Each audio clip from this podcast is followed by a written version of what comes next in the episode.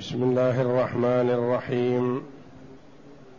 الحمد لله رب العالمين، والصلاة والسلام على نبينا محمد وعلى آله وصحبه أجمعين، وبعد. أعوذ بالله من الشيطان الرجيم.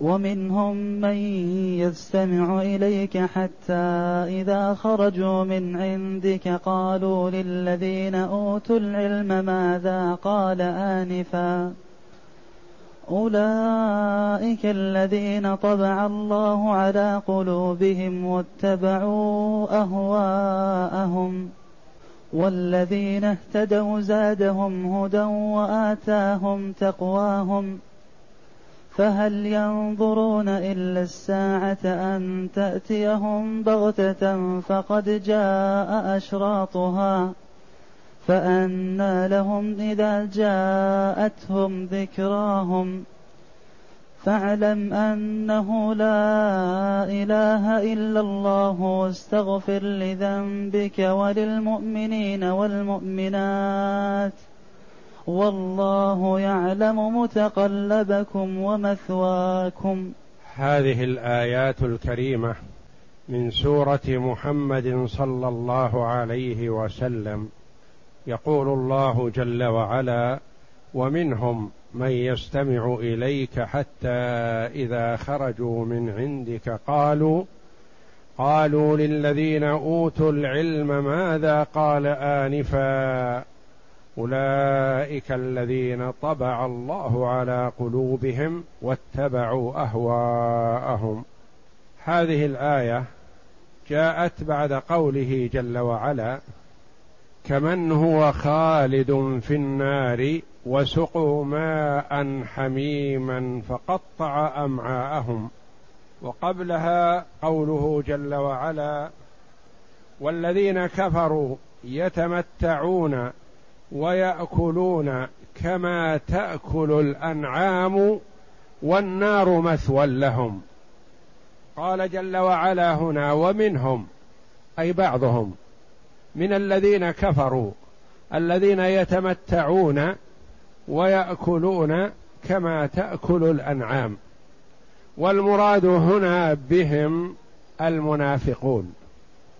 ومنهم أي من الكفار صنف هم المنافقون، لأن المنافقون كفار ما آمنوا بالله. النفاق نفاقان: نفاق عملي ونفاق اعتقادي. النفاق الاعتقادي مخرج من الملة وصاحبه كافر خالد مخلد في النار، كما قال الله جل وعلا: إن المنافقين في الدرك الأسفل من النار. فهم أسوأ حالا من الكفار المشركين. وكفر ونفاق عملي، يعني يعمل المرء بعمل المنافقين لكن لا يعتقد اعتقادهم، هذا غير مخرج من الملة وهو مضر بالمرء، وضرره متفاوت بحسب حال المرء.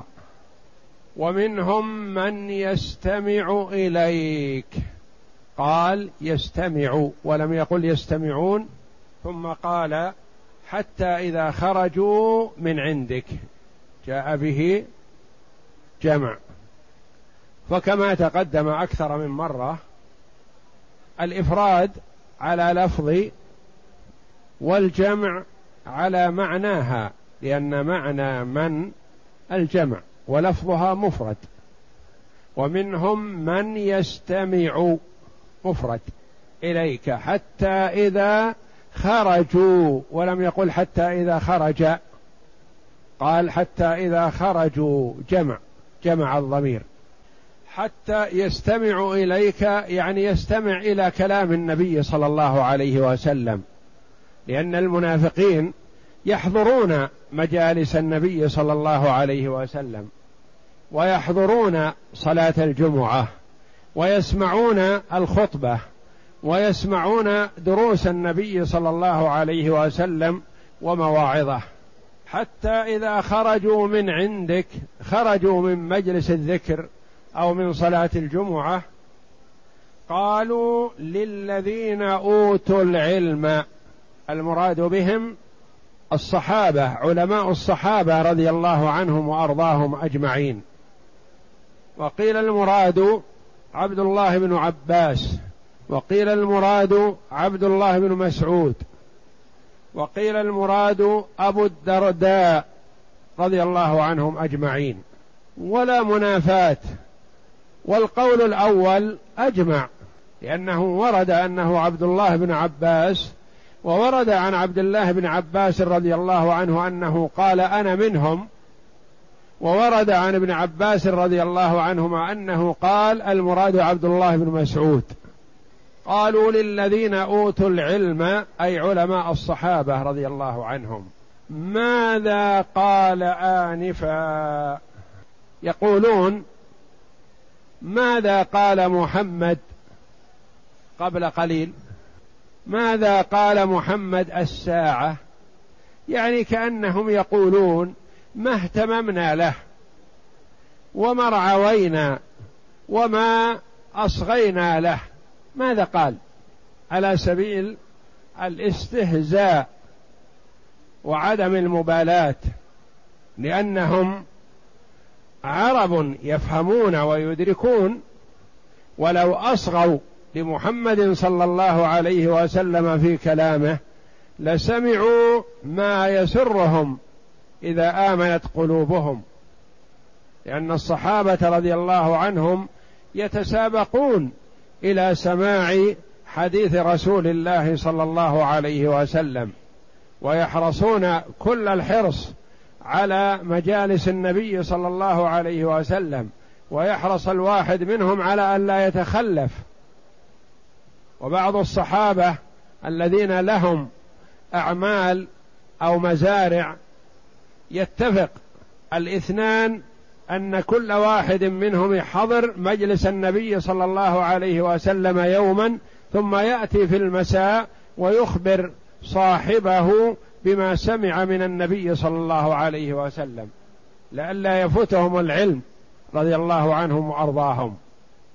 أما هؤلاء فهم يحضرون بأجسامهم فقط لا بقلوبهم، لأنهم غير مؤمنين وغير مصدقين، وإنما حضروا لحقن دمائهم ولحفظ مركزهم الاجتماعي، وليقال إنهم مسلمون ونحو ذلك، فهم لهم هدف في هذا الحضور، لكن لا يصغون ولا ينصتون ولا يسمعون ما يقال، وإنما يسمعون بآذانهم ولا يتأملون في قلوبهم.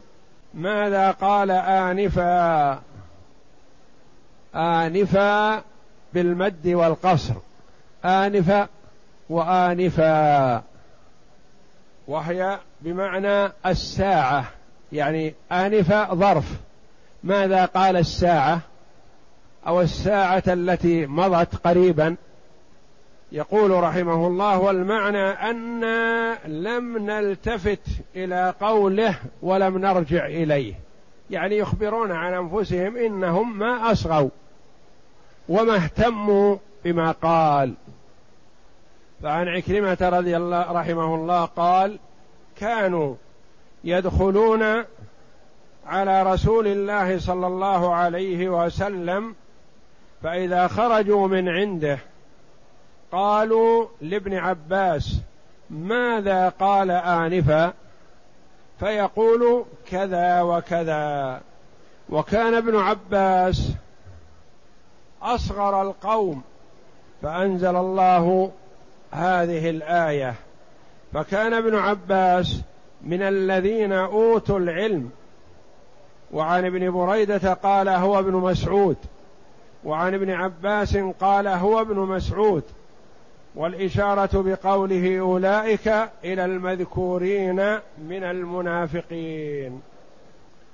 وفي هذا منقبة عظيمة لابن عباس رضي الله عنهما، إذا عر...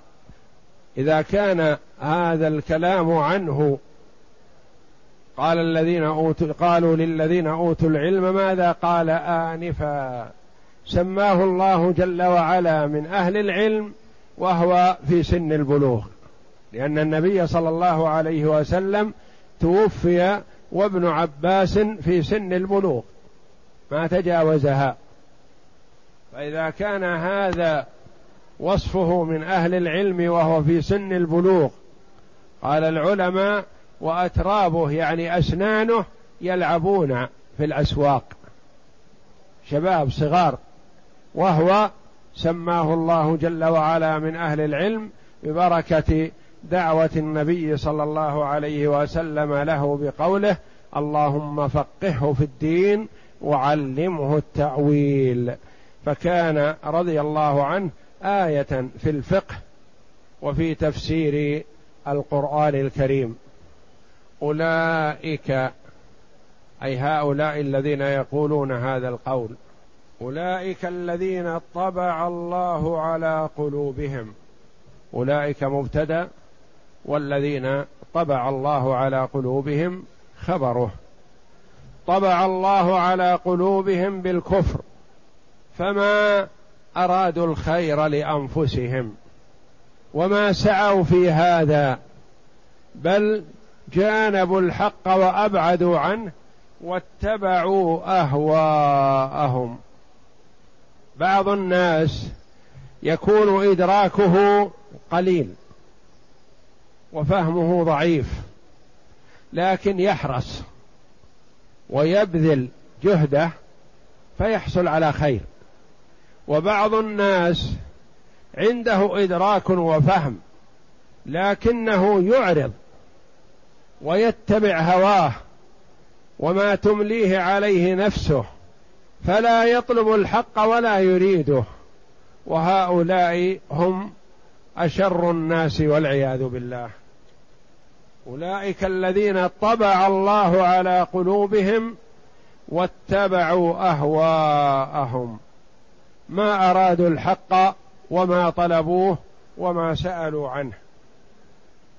يقول تعالى مخبرا عن المنافقين في بلادتهم وقلة فهمهم حيث كانوا يجلسون حيث كانوا يجلسون إلى رسول الله صلى الله عليه وسلم ويستمعون كلامه ولا يفهمون منه شيء، فإذا خرجوا من عنده قالوا للذين أوتوا العلم من الصحابة ماذا قال آنفا، أي, أي الساعة لا يعقلون ما يقال.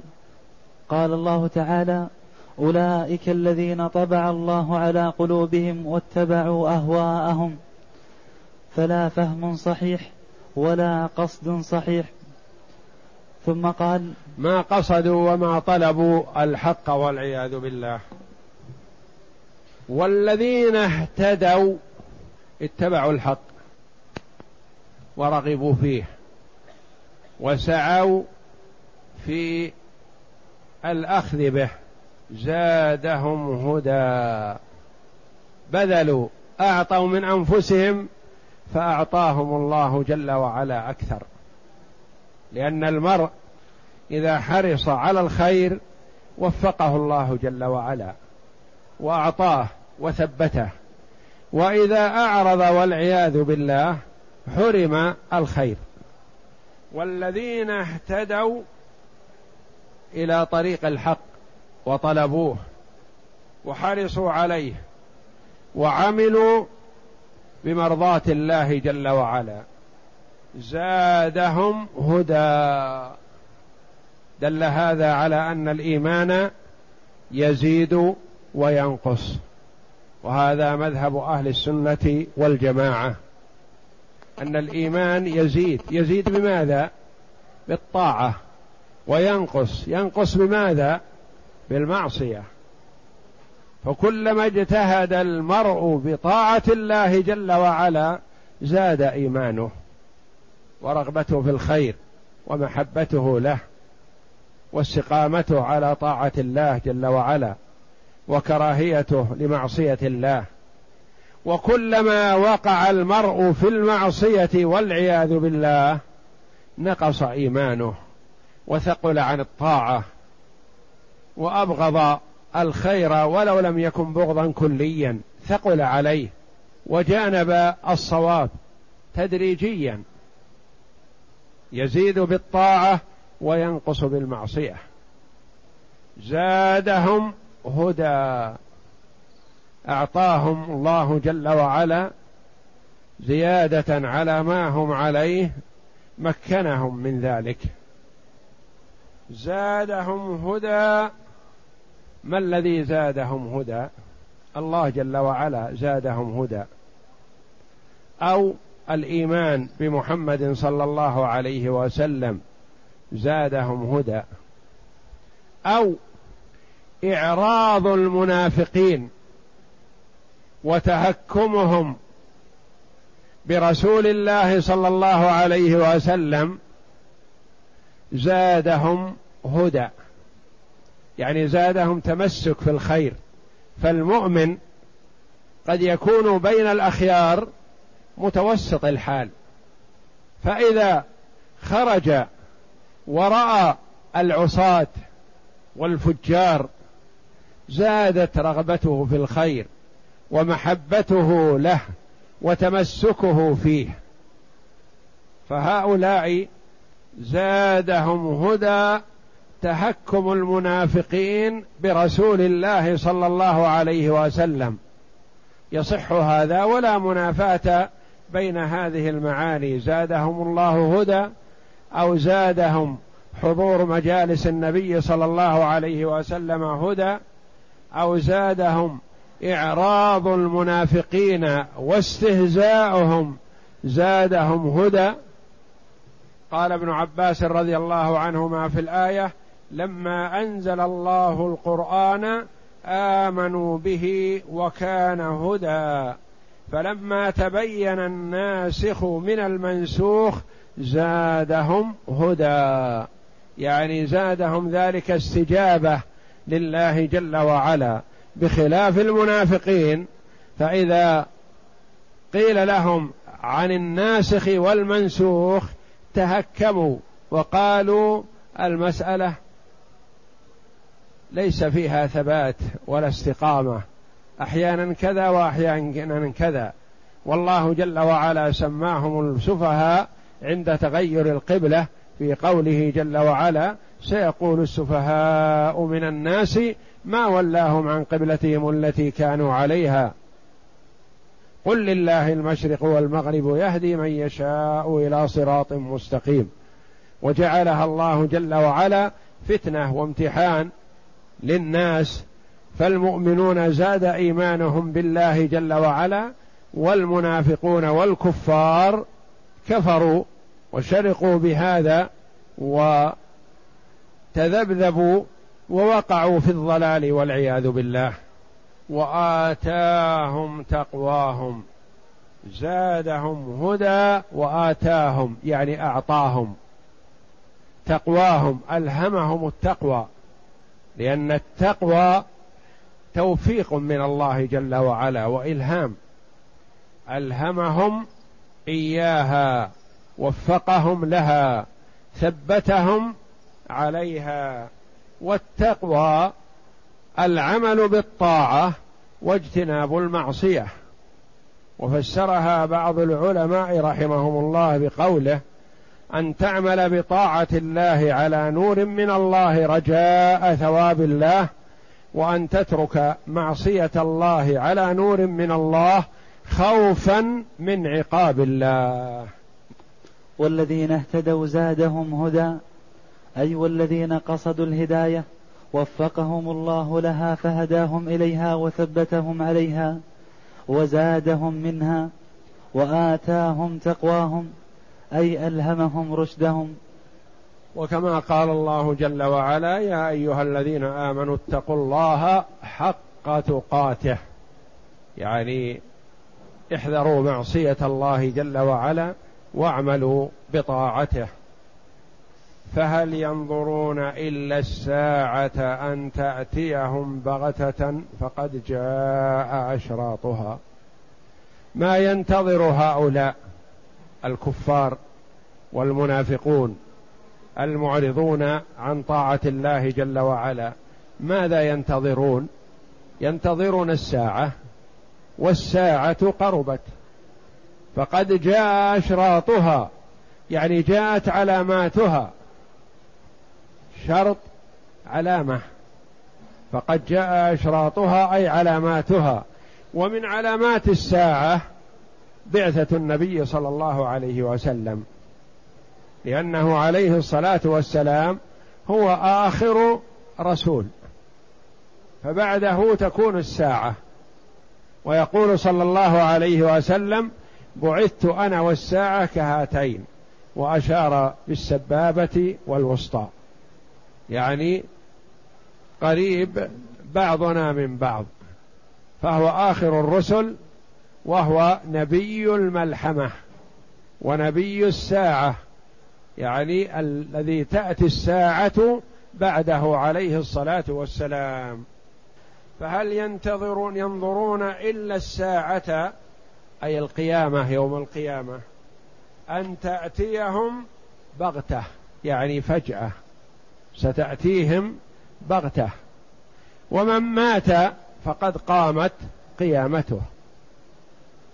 الساعة العامة التي تقوم على الناس كلهم، وساعة كل امرئ بحال موته، والموت يأتي بغتة وفجأة.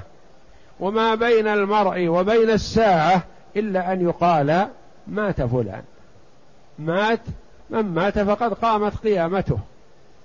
والنبي صلى الله عليه وسلم حذر أمته الساعة، وحضهم على العمل الصالح قبل أن تفاجئهم الساعة أو غيرها من المفاجآت، كما في حديث أبي هريرة رضي الله عنه الذي أخرجه الترمذي وحسنه، قال: قال رسول الله صلى الله عليه وسلم: بادروا بالأعمال سبعا، يعني بادروا بالأعمال قبل أن يقع فيكم واحدة من سبع، لأنها إذا وقعت واحدة من هذه السبع انتهى العمل.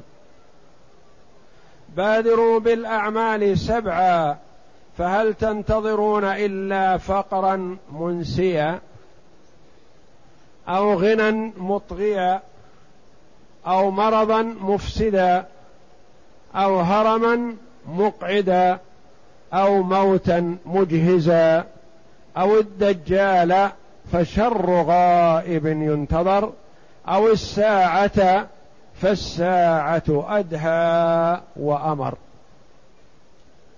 بادروا بالأعمال قبل أن تفاجئكم واحدة من هذه السبع، فما تستطيعون العمل، إما أن يعدم العمل بالكلية كما في الأخيرات، أو تسوء حال المرء وما يستطيع، فقر منسية يشغله وينسيه العمل الصالح، أو غنى مطغية يطغى ويشتغل بغناه فينسى ويترك العمل الصالح والعياذ بالله، أو مرضا مفسدا يفسد عليه حياته وإن كان حيا فلا يستطيع أن يعمل، أو هرما مفندا في بعض الروايات، وهنا قال مقعدا.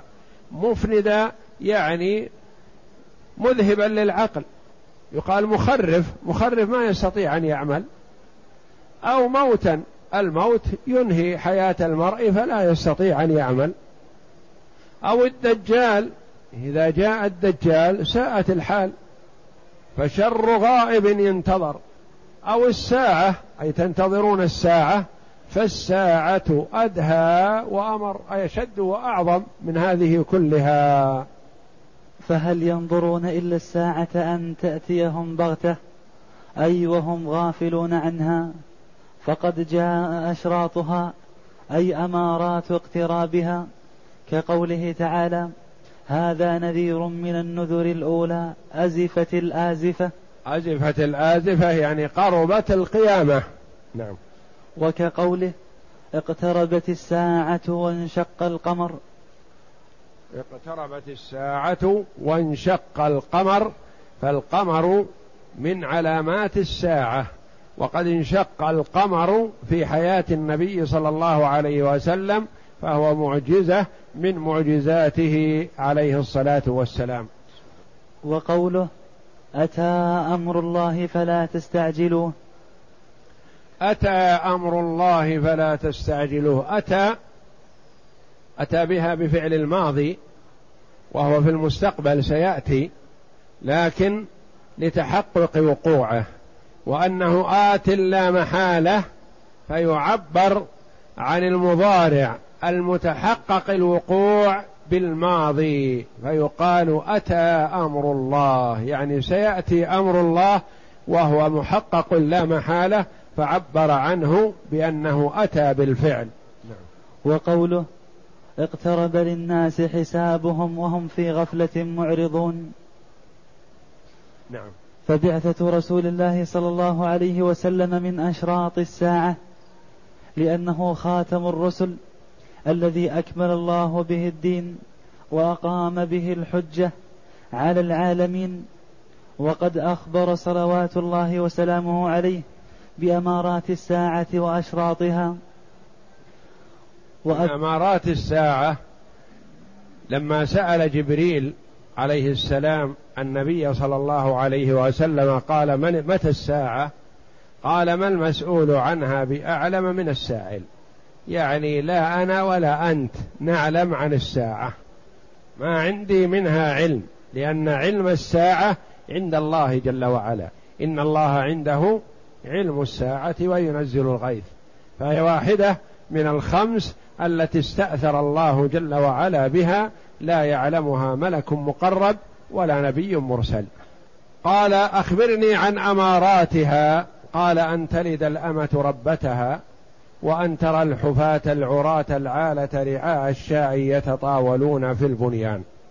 وهنا قال العلماء فقد جاء أشراطها، من أشراطها من علاماتها بعثة النبي صلى الله عليه وسلم. وقال بعضهم أشراطها كثرة المال والتجارة، وقال بعضهم من أشراطها شهادة الزور، وقال بعضهم من أشراطها قطيعة الأرحام وقلة الكرام وكثرة اللئام.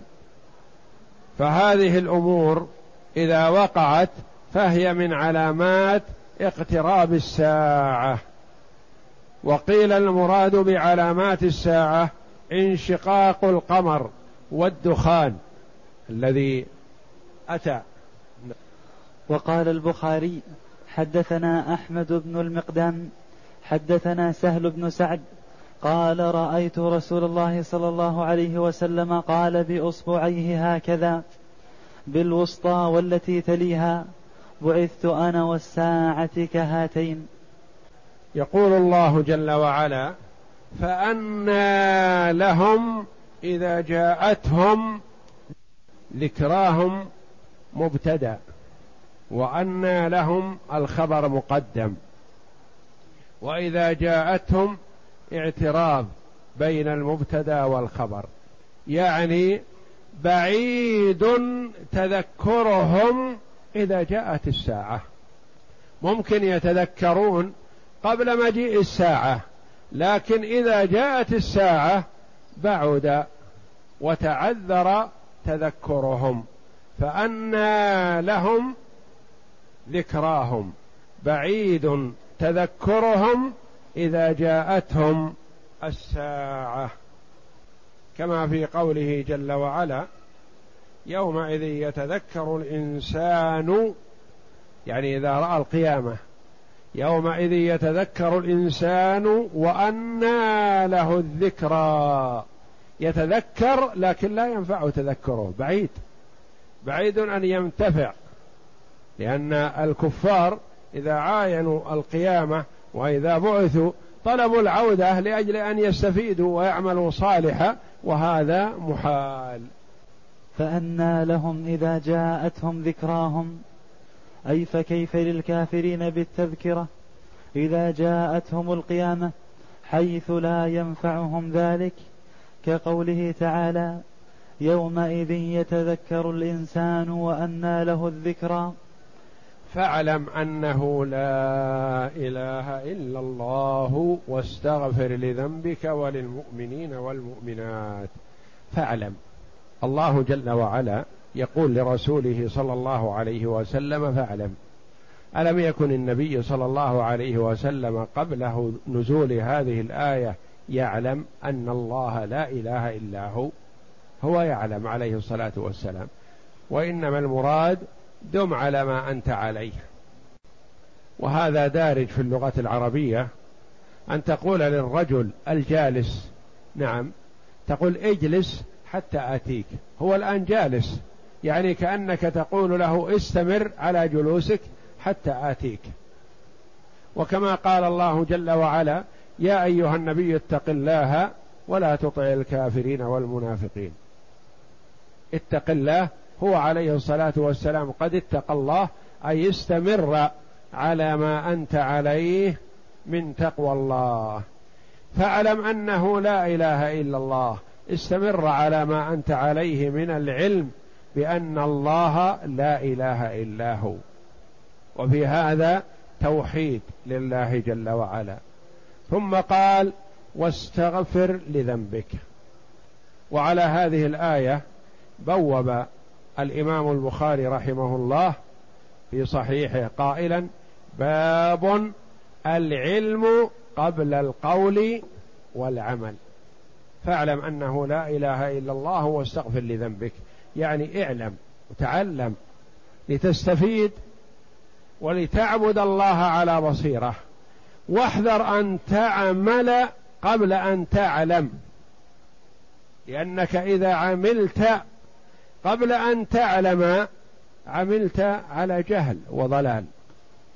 ولكن اجعل عملك مبني على علم مسبق، اسأل إن أشكل عليك كيف تؤدي العبادة، ولا تؤدي العبادة من تلقاء نفسك ثم تسأل بعد ذلك، اسأل قبل. يجهل كثير من الإخوة في المناسك ويعمل من تلقاء نفسه أو يقلد جاهلا مثله، فإذا مضى وقت العمل وانتهى جاء يسأل، يقول أنا فعلت كذا وفعلت كذا. يا أخي لما لم تسأل قبل أن تفعل حتى تعلم بالصواب وتعبد الله على بصيرة؟ أديت هذا العمل على جهل وقد مضى وقته، فما الفائدة من السؤال حينئذ؟ والله جل وعلا يقول فاعلم أنه لا إله إلا الله واستغفر لذنبك. استغفر لذنبك، استغفر، الله جل وعلا يقول استغفر لذنبك. أليس النبي صلى الله عليه وسلم معصوم؟ نعم، هو معصوم من الذنوب، هذا معلوم. إذن ما هذا الاستغفار؟ قال العلماء بعضهم المراد استغفر لأمتك، وقال بعضهم أمر صلى الله عليه وسلم بالاستغفار تعليما للأمة، ما دام أن النبي مأمور بالاستغفار وهو لا ذنب له، فأنتم أيها الأمة أولى بكثرة الاستغفار. وقال بعضهم النبي مأمور بالاستغفار ويستغفر الله، كما قال صلى الله عليه وسلم في اليوم أكثر من سبعين مرة، ويستغفر الله ويتوب إليه في اليوم مئة مرة، كما في الأحاديث الصحيحة. نعم، والاستغفار قد لا يكون عن ذنب، وإنما هو عن ترك الأولى. ترك الأولى يعتبر للخيار من الناس كأنه يحتاج إلى استغفار. ويبين هذا قول النبي صلى الله عليه وسلم لأبي بكر الصديق لما سأل النبي صلى الله عليه وسلم أن يعلمه دعاء يدعو به، قال قل رب إني ظلمت نفسي ظلما كثيرا ولا يغفر الذنوب إلا أنت فاغفر لي مغفرة من عندك وارحمني إنك أنت الغفور الرحيم. النبي عليه الصلاة والسلام يعلم أبا بكر الصديق رضي الله عنه هذا الدعاء، وأبو بكر أفضل أمة محمد صلى الله عليه وسلم على الإطلاق، ومع ذلك قال له قل رب إني ظلمت نفسي ظلما كثيرا. قالوا هذا الظلم قد لا يكون عن ذنب صادر، وإنما عن ترك الأولى.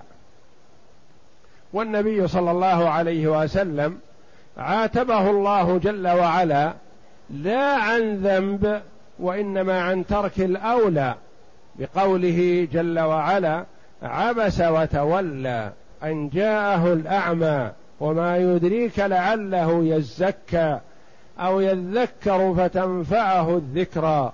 أما من استغنى من كفار قريش أما من استغنى فأنت له تصدى وما عليك ألا يزكى، وأما من جاءك يسعى وهو يخشى فأنت عنه تلهى. عبد الله بن أم مكتوم الأعمى، وكان إذا جاء إلى النبي صلى الله عليه وسلم قال له النبي صلى الله عليه وسلم مرحبا بمن عاتبني فيه ربي، ويفرش له رداءه عليه الصلاة والسلام، مرحبا بمن عاتبني فيه ربي. وتقول عائشة رضي الله عنها لو كان النبي صلى الله عليه وسلم مخفيا شيئا من القرآن لأخفى هذا العتاب. الله جل وعلا عاتبه على ترك الأولى، لأنه تصدى لكفار قريش رغبة في إيمانهم، وأعرض عن عبد الله بن أم مكتوم الذي جاء يطلب البيان والإيضاح، فعاتبه الله جل وعلا بإعراضه عن هذا الأعمى وتصديه لكفار قريش، وهو تصدى لهم رغبة في إيمانهم، لا طمعا فيما عندهم وإنما رغبة في إيمانهم عليه الصلاة والسلام، فعاتبه الله جل وعلا على هذا، لأن هذا خلاف الأولى الذي أرشده الله جل وعلا إليه. فاعلم أنه لا إله إلا الله واستغفر لذنبك، استغفر لذنبك. وعرفنا أن من الذنب عمل غير الأولى وخلاف الأولى، وإن لم يكن ذنبا جرما، وإنما خلاف الأولى يلام عليه المرء فيطلب من الله جل وعلا المغفرة، لأن المرء قد يشتغل بعمل صالح فيلام. كيف هذا؟ لأن هناك عمل أفضل من هذا لو اشتغل به، بعمل صالح خاص بالمرء، وعمل صالح يتعدى نفعه. فهو كما تقدم قبل يومين سؤال من طالب علم يقول إذا صمت النهار وقمت الليل كسلت عن طلب العلم، وإذا تركت الصيام النفل والقيام اجتهدت في طلب العلم، وقلت له طلب العلم لا يعدله شيء، وطلب العلم كما قال الأئمة لمن صحت نيته لا يعدله شيء، والاشتغال بشيء ينفع الغير أفضل من كون المرء يتعبد في نفسه. فمثلا إذا كان المرء يستطيع أن يعمل عملا ينفع الفقراء والمساكين، ينفع إخوانه المسلمين، فإذا صام كسل عن هذا العمل وعجز، ما استطاع أن يسعى، فنقول له ترك صيام النفل والانشغال فيما ينفع الغير أفضل لك وخير لك. فقد يلام المرء على صيامه النفل إذا كان يقل عمله ويضعف عمله الذي يتعدى نفعه، فيلام المرء أو يعاتب على ترك الأولى وإن كان مشتغلا بشيء فاضل، لكنه ترك ما هو أفضل منه. وليتأمل المرء أنه كلما أمكن أن يتعدى نفعه فذلك خير له. فإذا كان يستطيع أن ينفع الغير حال فطره ولا يستطيع أن ينفع الغير حال صيامه قلنا له فطرك خير لك مع إيصال النفع إلى الغير، وهكذا غيره من الأعمال. واستغفر لذنبك قلنا إن ترك الأولى قد يكون في حق الخيار يعتبر بمثابة الذنب. واستغفر لذنبك أي اطلب المغفرة من الله جل وعلا، وهذا حث على الدعاء والاستغفار، وأنه ينبغي للمرء أن يكثر من الاستغفار. فإذا كان النبي صلى الله عليه وسلم يستغفر الله ويتوب إليه في اليوم مئة مرة، وفي الحديث الآخر أكثر من سبعين مرة، فحري بغيره أن يكثر من ذلك. ومن لزم الاستغفار جعل الله له من كل هم فرجا ومن كل ضيق مخرجا ويرزقه من حيث لا يحتسب. والاستغفار له أثر عظيم في حياة المرء كلها وفي سائر الأعمال. كان بعض العلماء أحد العلماء جاءه شخص يشكو عليه الحال من الفقر فقال له أكثر من الاستغفار، وجاءه آخر يشكو عليه الحال من قلة ماء بئره فقال له أكثر من الاستغفار، وجاء آخر يشكو من قلة ثمار نخله فقال له أكثر من الاستغفار. وهكذا عدد من الناس. فقال له من حضره يرحمك الله، كل من جاءك يشكو حالا من الأحوال قلت له أكثر من الاستغفار. فهل الاستغفار علاج لهذه الأمور كلها؟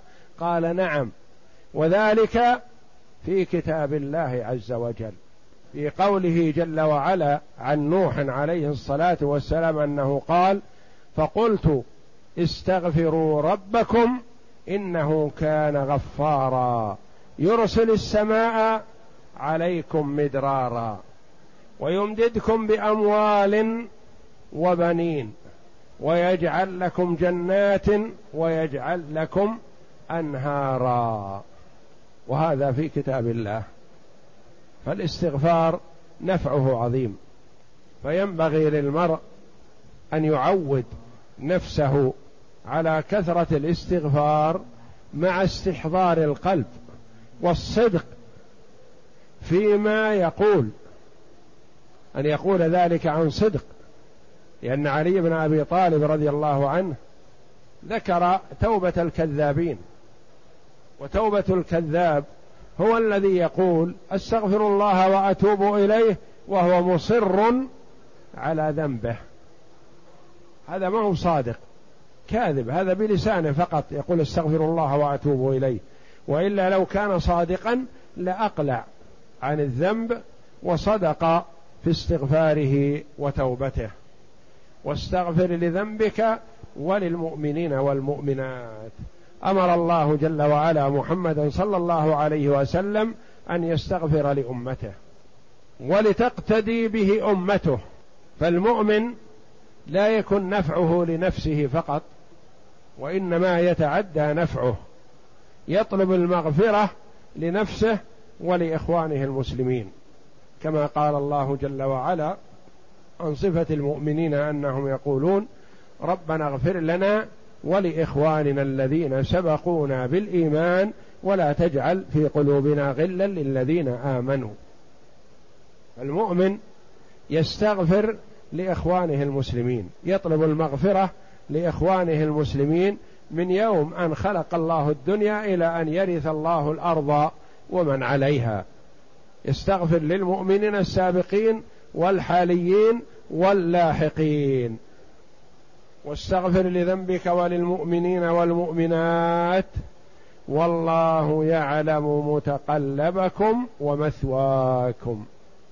لا تظن أنك إذا أسررت الاستغفار أيها العبد تخفى على الله، الله يعلم حالك ويعلم تقلبك من الأرحام، من الأصلاب إلى الأرحام، من صلب إلى رحم، وهكذا يعلم حالك ويعلم مآلكم ومثواكم في الدار الآخرة أو في قبوركم، والله يعلم متقلبكم من الأصلاب إلى الأرحام، أو متقلبكم في الدنيا وانتقالكم من مكان إلى مكان، ومثواكم مآلكم في قبوركم أين هي، أو مثواكم في الدار الآخرة أي إلى الجنة أم إلى النار،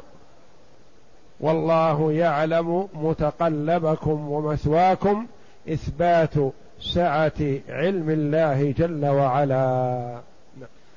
فاعلم أنه لا إله إلا الله، هذا إخبار بأنه لا إله إلا الله، ولا يأتي كونه آمرا بعلم ذلك، ولهذا عطف عليه بقوله واستغفر لذنبك وللمؤمنين والمؤمنات، يعني إذا علمت فاعمل، لأن فاعلم أنه لا إله إلا الله هذا العلم، واستغفر اعمل.